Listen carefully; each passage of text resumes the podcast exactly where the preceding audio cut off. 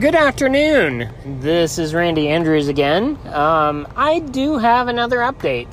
Um, as of Monday, um, the final newer episode of Soundtrack Alley uh, will not go up Monday. It will go up on the 20th of the month because I don't want to interfere with it getting uploaded to Cinematic Sound Radio. And it's super exciting. I hope you all enjoy it. Um, this is just like by far the most amazing news I can even share. And I hope you all check that out.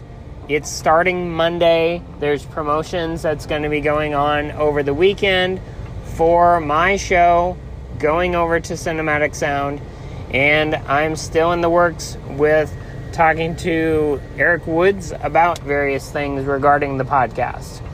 So I hope you enjoy your rest of your day.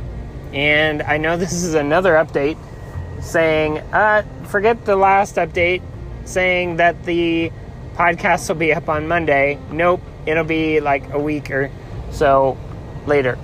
So, anyway, have a good day and talk to you later. Bye.